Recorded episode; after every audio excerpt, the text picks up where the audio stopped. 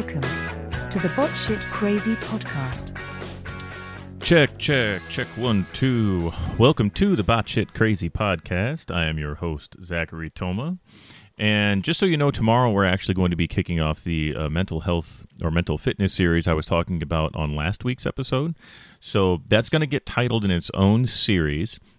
And you'll see that on uh, Fridays uh, for my mental mental fitness Friday releases instead of the regular podcast, which we'll still keep uh, pushing out on Thursdays, and that's going to talk about you know robots and automation and whatever else kind of seems interesting or like a tickling topic. So today, I'm telling you that robots are coming for your jobs, or am I?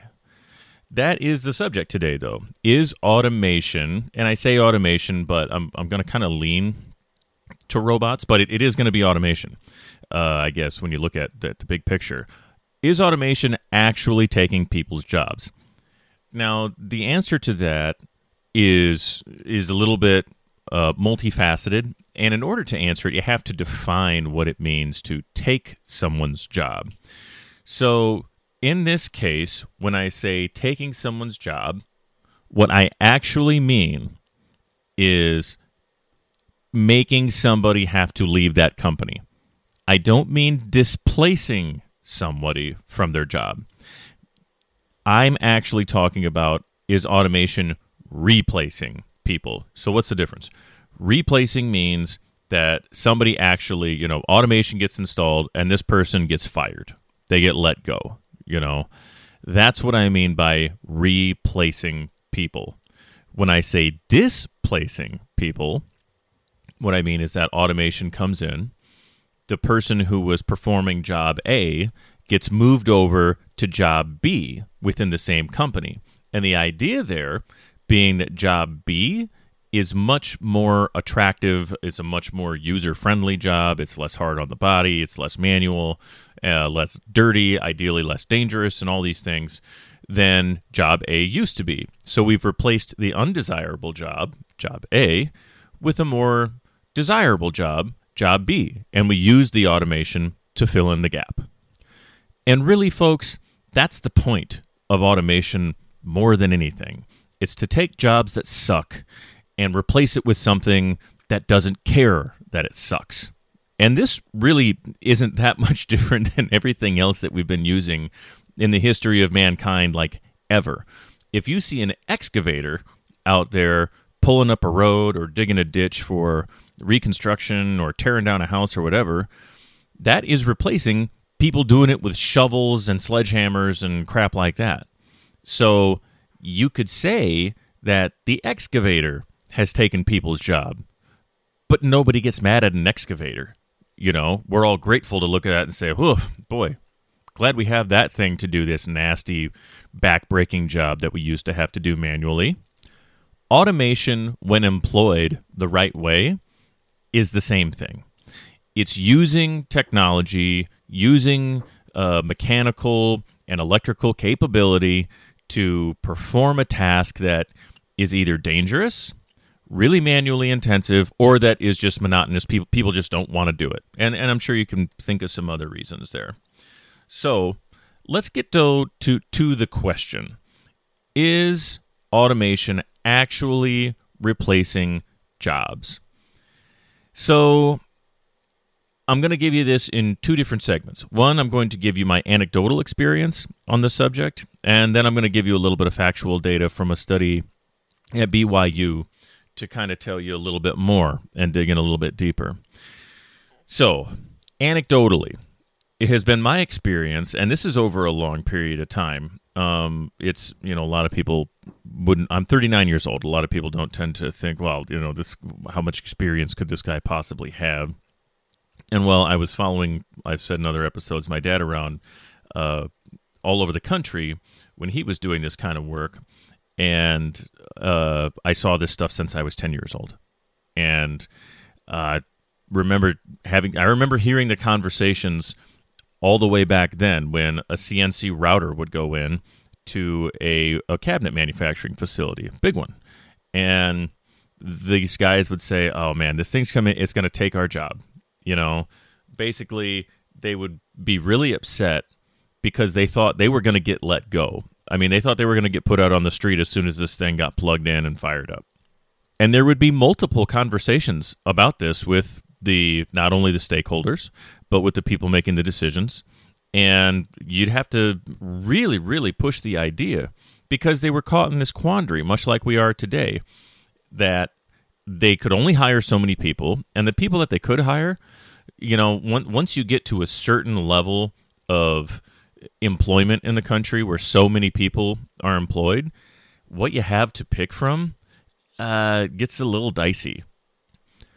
And now that's not intended to sound derogatory, but at the same time, it just kind of is. You know, if you're at, you know, 95, 97% employment in the country or something, and to tell you the truth, I don't know what we're at right now. Um, if you're to where you have a really, really low unemployment percentage, the people that are left in the labor pool are generally, I mean, you, you got to wonder how they're still there if the unemployment rate is so low and there's still people looking to hire. And that's kind of where we are. You know, we have a pretty damned uh, low unemployment rate. I do know it's very low. And I also know, and I know this for damn sure, people can't find workers.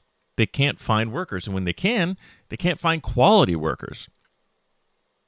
Or, unfortunately, they get stuck in a spot where they're having a hard time attracting good workers to do crummy jobs.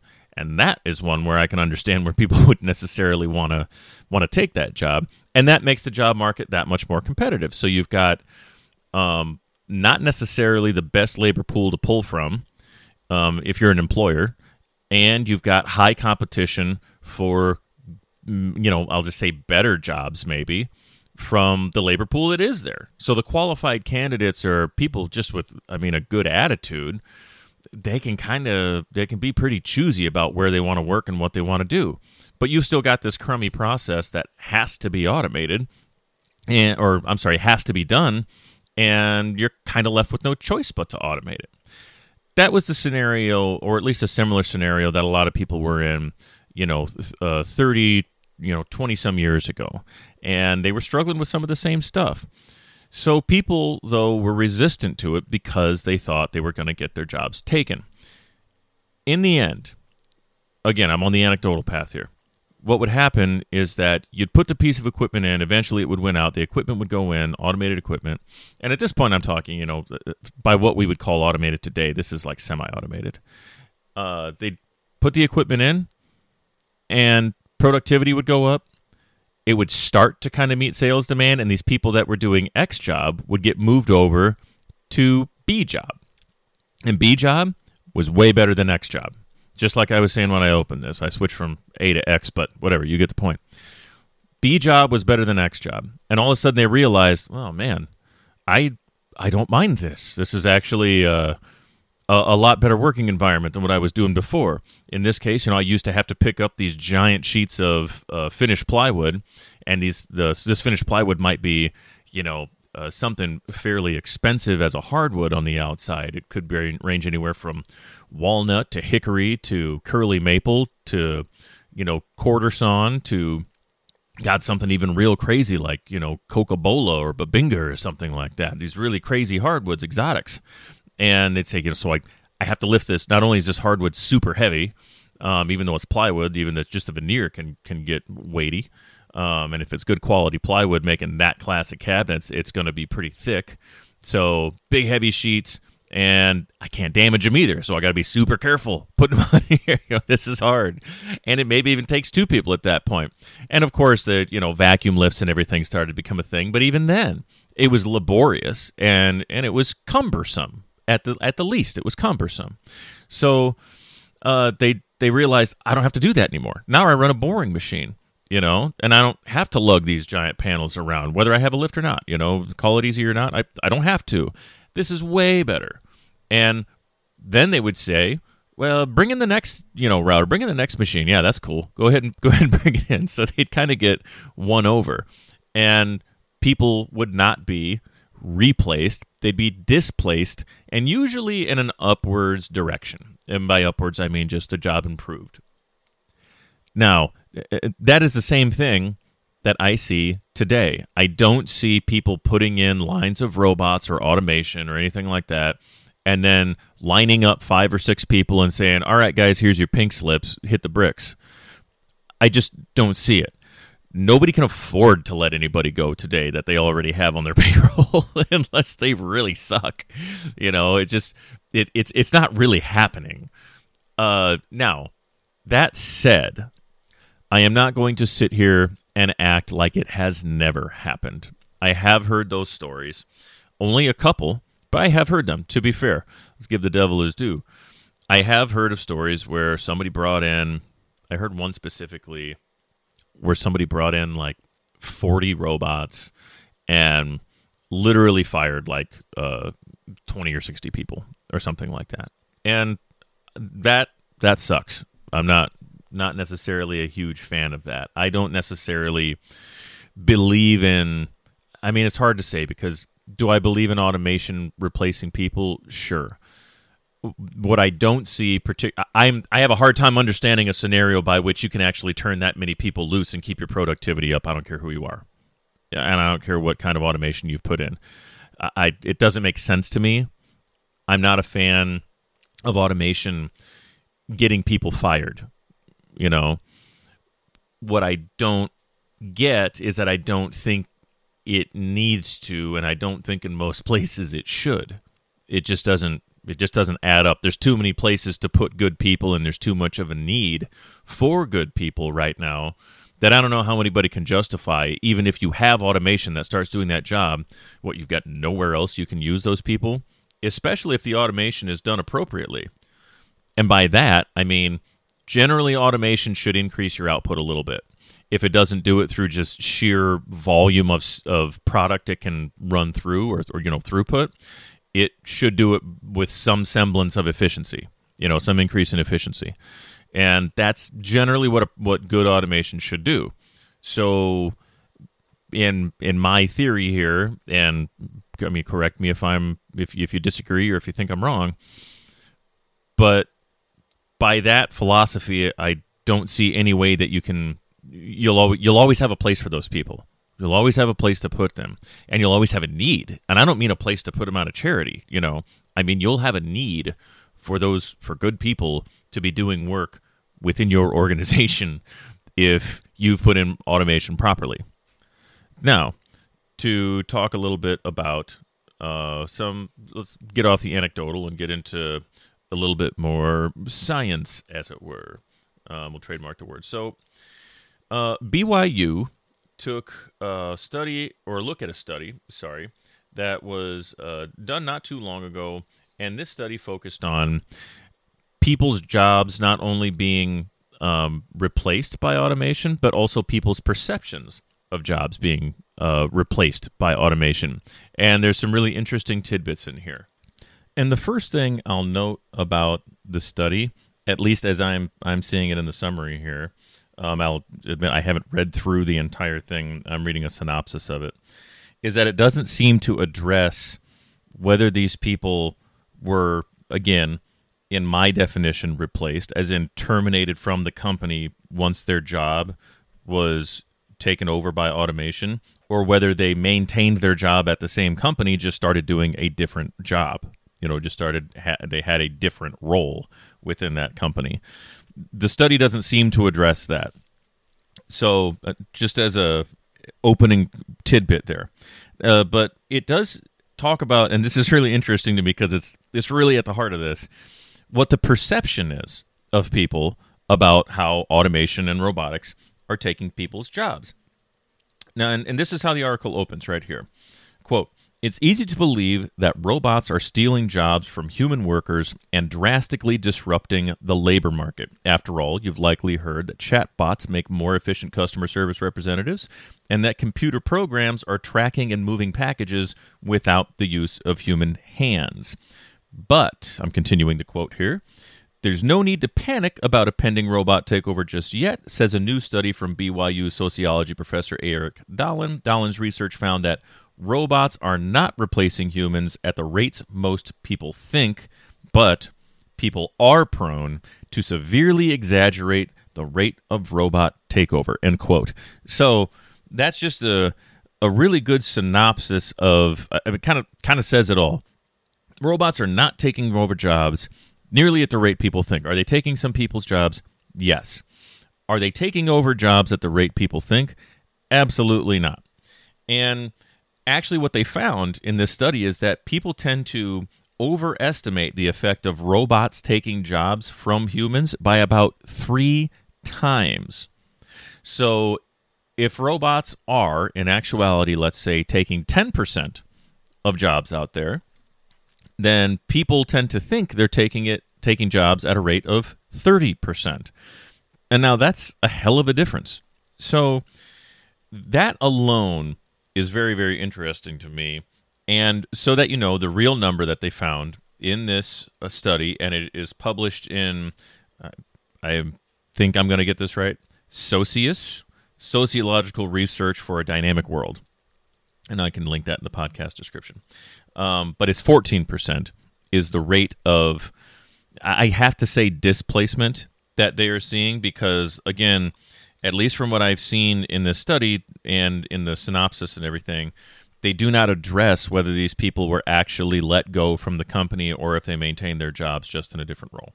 So I think that's really, really important to note because that's also, I, I think, a big oversight of this study that's also one of the things that goes hand in hand with this perception that they're talking about. I mean, they mentioned that people overestimate how many jobs are being taken by automation and robots, but they don't as kind of ties into the the stigma or the you know the dirty word of automation or something uh, or the idea that it's taking people's jobs they don't mention whether or not those jobs are just being displaced and people are getting better roles within the company. That's a big role of automation. And it's it's striking to me that they address specifically the misperception people have about how much it's happening without addressing the misperception people can have about what is happening instead of just how much talking about what is happening those numbers really need to be dug into further to see who was actually let go from a company and whose job improved because that's a big part of putting in automation after all.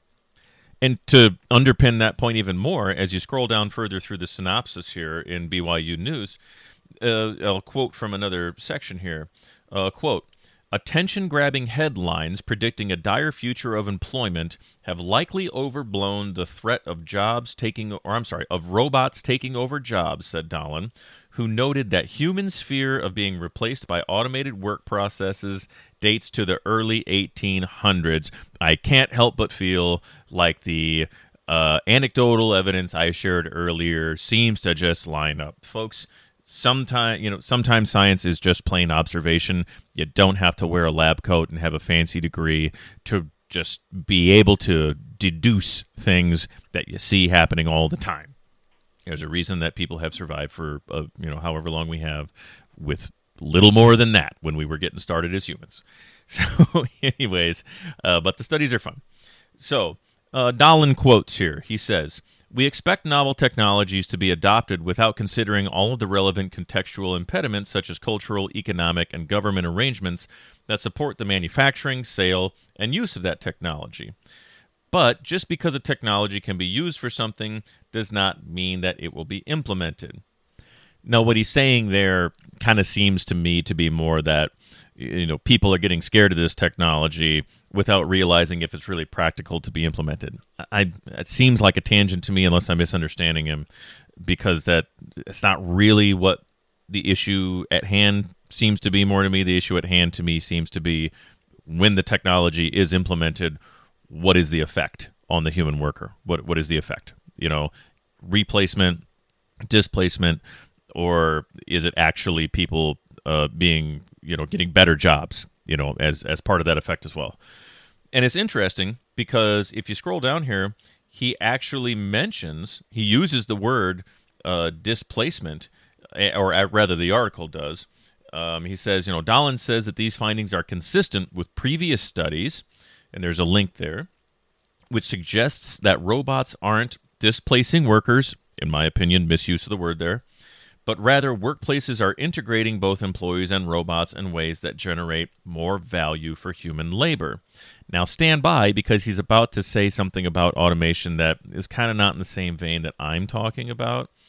But it's it's a decent example, but I still don't think he's defining displacement and replacement appropriately. So here's what he says: "Quote: An everyday example is an autonomous self-propelled machine roaming the aisles and cleaning floors at your local grocery store, says Dahlin. This robot cleans the floors while employees clean under shelves or other difficult to reach places. His point there being that the automation is adding more value.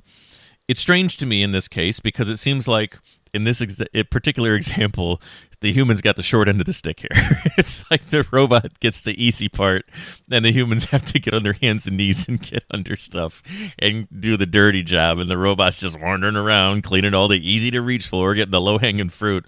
And now the humans have the bullshit stuff to do. so, not the, I mean, I get it, but uh, that's in practicality. Yeah, there are things I, I keep going back to assembly in a lot of these conversations where uh, a lot of processes are very difficult to automate and so you can capture the low hanging fruit with the automation, and then you need humans to do some of the more finesse stuff. In this example, he gives the finesse, quote unquote, stuff just happens to be a little bit more, you know, of the crummy variety. Now, to be fair, they do give what I think is a better example here uh, right after that. And they said that, you know, the aviation industry being another good example of robots and humans working together, whereby airplane manufacturers used to paint airplane wings uh, manually. And a robot, though, can administer one coat of paint in 24 minutes, something that would take a human painter hours to accomplish. And the humans now just load and unload the paint while the robot does the painting. Now, to me, that's a really, really good example where not, don't get me wrong, painting is an interesting one when you talk about automating because there is a certain finesse and skill and downright artistry that can go into painting just because it's it's such a fluid operation. Uh-huh, pun intended. And automating that is is not sometimes can be a little bit tricky but it certainly makes efficiency sense. And while painting the the artistry and the finesse of painting can be glamorized, the environment of painting is not so glamorous. You're in a suit all damn day, you're in a Tyvek suit or some other environmental suit. It can be really, really hot, it can be sweaty and crummy, and you're in there all frickin' day breathing canned oxygen. I don't mean that literally, but you're getting pumped air in, and it it can kind of suck you know, not the best working environment if you have a choice. So I think this is that's a much better example of displacing a job that while there is a um, a little bit of certainly some prestige in what a human can do with paint, the environment is not so conducive. It's it's not a great environment to work in. And let's face it, some of those really really skilled painters, there aren't that many to go around. I mean, people that are really really good at painting especially not that easy to find let alone keep you know making more of. So those are the things that um, this article is talking about. I think it touches on some really good points. I think it does leave out a little bit about what's happening with workers when they are displaced by automation. Does it mean they're being replaced entirely? Are they being you know kicked out on the street or are they moving in to other jobs that are better? I think that's a question just doesn't answer, but it does give you a good glimpse and a good underpinning of what people tend to think about automation as opposed to the reality.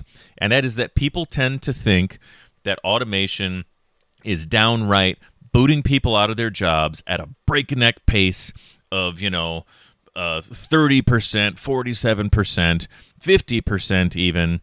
And the reality is that it's happening at a rate of about 14%. And that 14% has not been drilled in on to see if people are being booted out to the street or if their jobs are actually improving. And that's something that really needs to be looked at. This rate of replacement, quote unquote replacement, whatever, displacement, will not surprise any integrator out there because they know how slowly this stuff actually goes in. If through marketing and everything, you would think that basically you plug a robot into the wall and it just knows what to do. Uh, and, and anybody can do this and you drop you know robots are just being dr- dropped in from the sky to replace everybody left and right.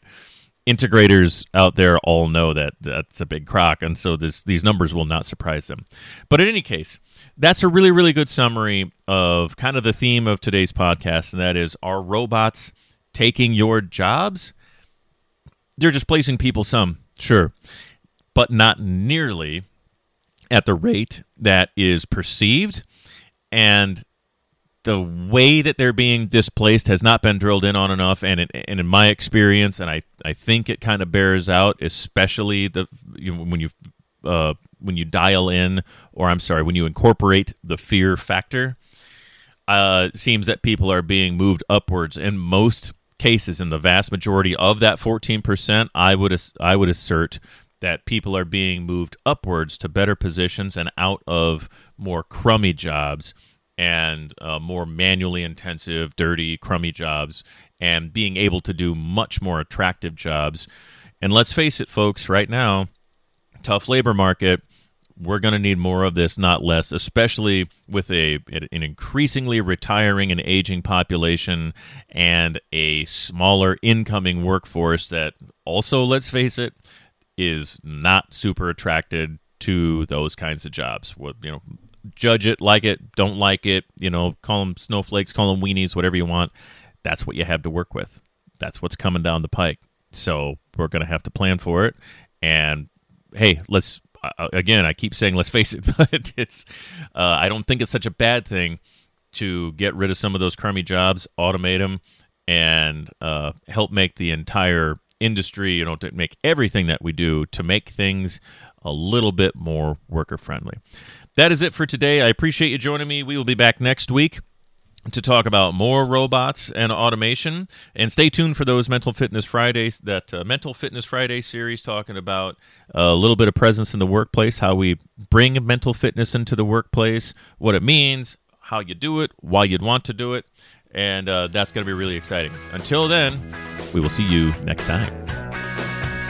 This has been the Bot Shit Crazy podcast. See you next time.